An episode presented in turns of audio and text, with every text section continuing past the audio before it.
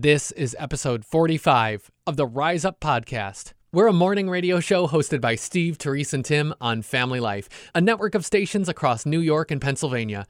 Our podcast is a weekly conversation that will help you think and grow in your faith. If you haven't already, subscribe today so you don't miss a single episode and find out more about our show at familylife.org. They're morning people because they love mornings and people.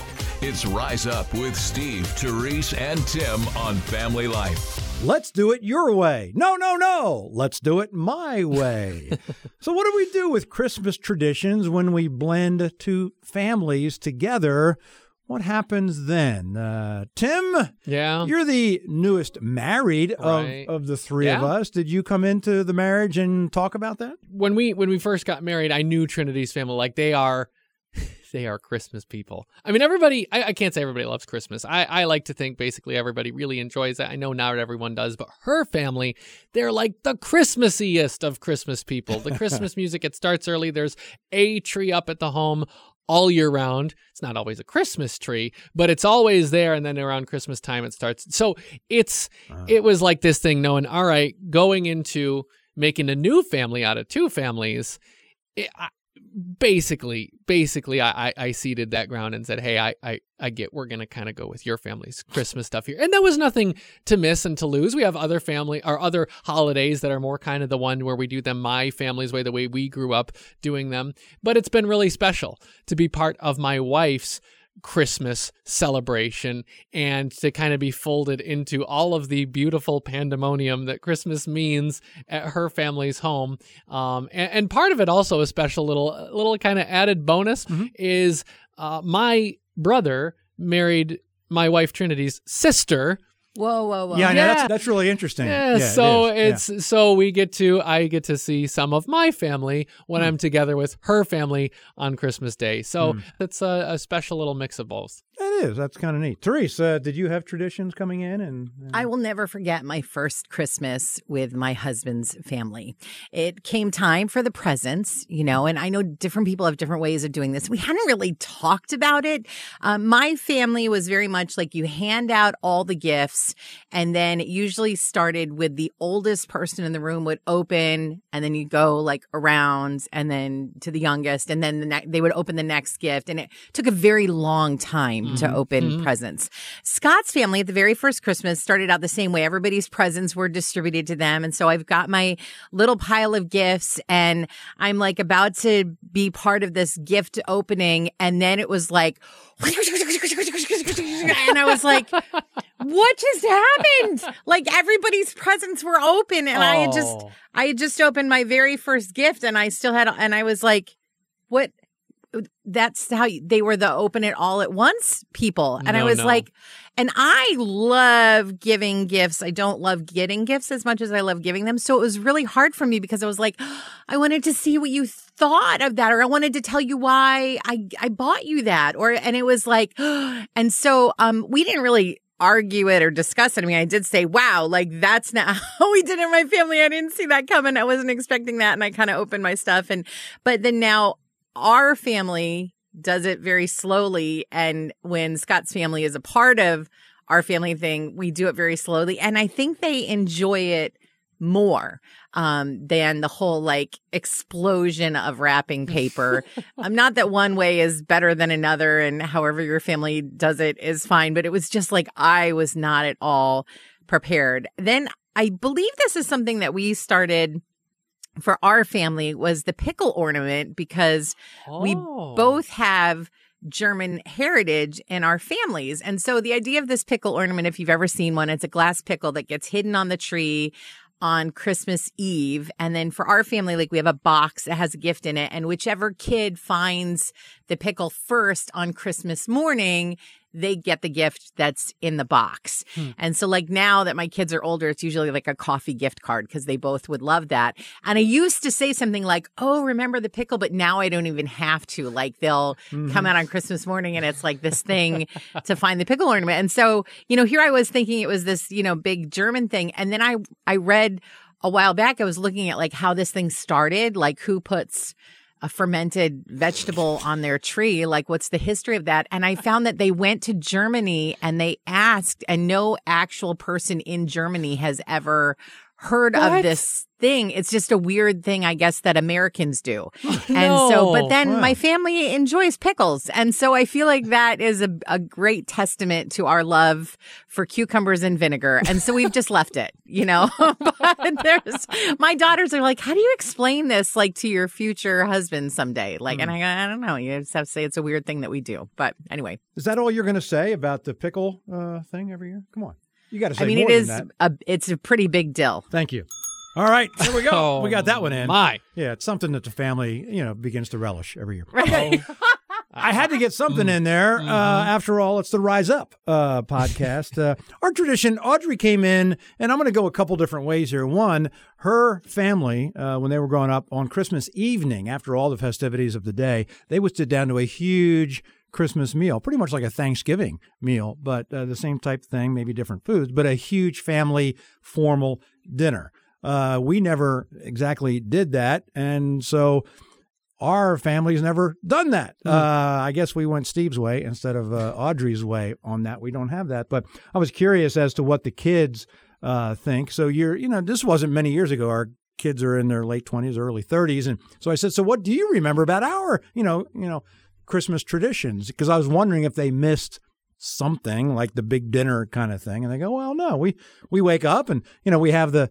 We have our uh, mom's cinnamon rolls and, a, and an egg dish, and that's what we that's what they remember. But they remember something else, which I started, and I'm so glad this was the number one thing that they said they remember about their Christmas tradition. And I'm so glad I started this years and years and years ago, probably when the kids were about, I want to say, like nine or 10 years old. Um, and I've done it every year since then, is I write them a Christmas letter. Uh, Oh. Basically, it's a page or two. It's And like the sweetest dad thing Yeah. ever. and I, I write one to my wife as well. And basically, it has become a uh, you a recap of the year. Like you go over the year and the things that they've accomplished and the thing, you know, whatever. But it's just thoughts from my heart about that person particularly, and I do that. And what's cool about that is that I know Laura, for instance, our daughter, who she has kept them every year, and she goes, I, and it's the very, very, very, very last gift Hmm. that we open. I always, you know, put it up in, on an in an envelope on the tree. It's gonna make me cry. Yeah, and it's just kind of neat. They look forward to that. It's like, okay, it's time to open the letters, and it's a quiet time where they each individually, Laura, Will, and Audrey, sit and read their letters. As I just sit there and watch their reactions as they read their Christmas letters every year. So I'm glad I started that years ago um, because it's what they think. It's the very first thing that they think of what their Christmas is in our house. So, but there is one thing I wish I had continued and we only did this on early on. And why don't we do this every year? What's it's a great idea. We went into Laura's crib and we, she was old enough to sing, and we had a little birthday cake, and we sang Aw. "Happy Birthday to you," and we sang it to Jesus. Uh-huh. Yeah. Yeah. And it's like, what a great, because that's the that's the meaning of the day. Right. And I think now it's like, why don't I still do that? I need to do that, and so there's nothing wrong with starting a tradition all over again. Hey, And any tradition that involves cake is a I'll take it. I think. I'll It's an it. excellent idea and all about Jesus. So, Yeah. Merry Christmas to your family, whatever your tradition is. That's right. Feel free to stick around a while. We love it when you're here. This is Rise Up with Steve, Therese, and Tim on Family Life. Oh, you see it. It is the perfect fir. It is the perfect height. It has the right number of branches and they hmm. look good. And then you flip over the price tag and you're like, Christmas trees are expensive. Yeah. I mean, really, really expensive. So when you get one, you want it to last as long as possible. Like we want to be rocking this thing until like at least March fourth, right? um, and so, so one of the big tips is that if you see the needles falling at the tree lot, they're probably going to fall in your living room. So Yeah. that tree's probably not the greatest. So if the needles are intact, get it home, get it in water ASAP. I've never heard of this tip though. It's kind of like you might do with your house plants, just a little spritz the plant is like Okay, that's enough spritzing. Um, it's the tree is like this, you know, kind of still alive thing, Uh-huh. and it would normally take in like rain from the air, like through the needles, and so just a spritz, not near, not not near the antique ornaments. Come on with the spritzing already, but it's supposed to help it stay fresh. No, it does work. I do the same thing with my hair. Look at this. Your at this. hair, Look at this. wow, Look at that. Uh, you're gonna get it on the microphone. you're Just- dropping you just- needles everywhere. So, so true. Don't know how to tell you.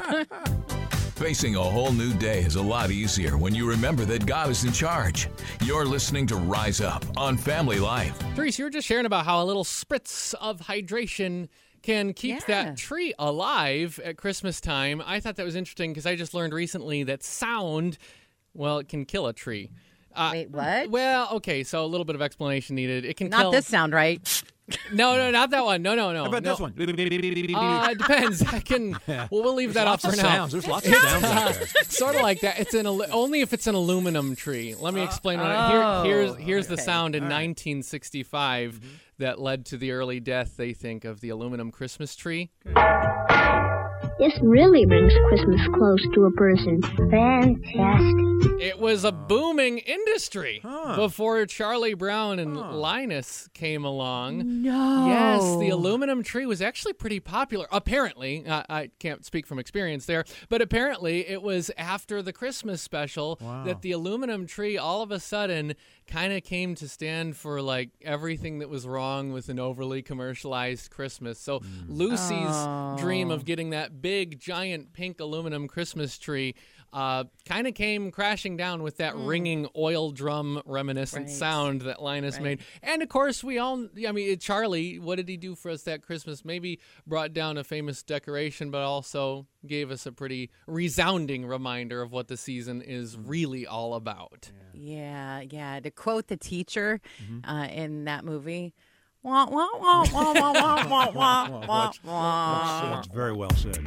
We hope the rest of your day is just as much fun as this. You're listening to Rise Up on Family Life. Two of my favorite words, back to back. I love this. Back to back? Does ba- you, well, oh, that's no, two. Not no, your favorite, no, sorry. No, two, here are two words: bacon and eggs. No, that's not true. Uh, these oh. two words: hilariously uncomfortable. I love that combination of words. Oh, weird. hilariously uncomfortable. so there was a survey Survey says, and you can go around in your head and Okay. figure out what this is, and we'll have a little chat about it now.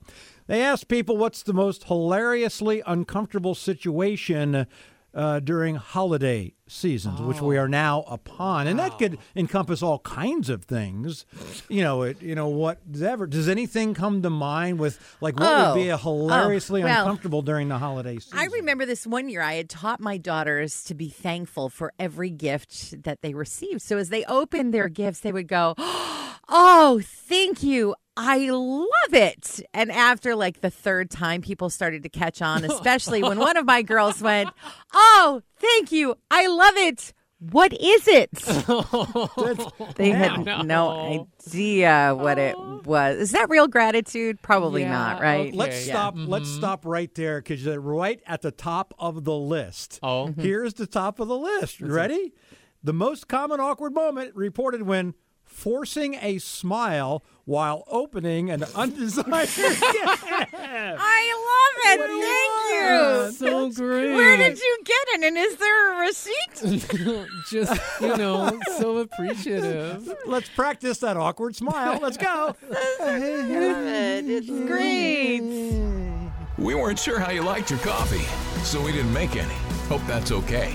It's Rise Up with Steve, Therese, and Tim on Family Life. Guacamole, potatoes, and chocolate. Those are the good ones. Not together, but those three foods are the foods that people are most likely to swipe right on when they see them on a dating profile. So if you mention how much you love paying extra for guacamole, that might get you a date. Uh, so we're kind of checking in today, finding out what what foods do you think would be the worst, like the least compatible foods. Heather in Farmersville Station says that it would be oysters. Debbie in Maryland says liverwurst. Heather in Earlville says people who put ranch on everything.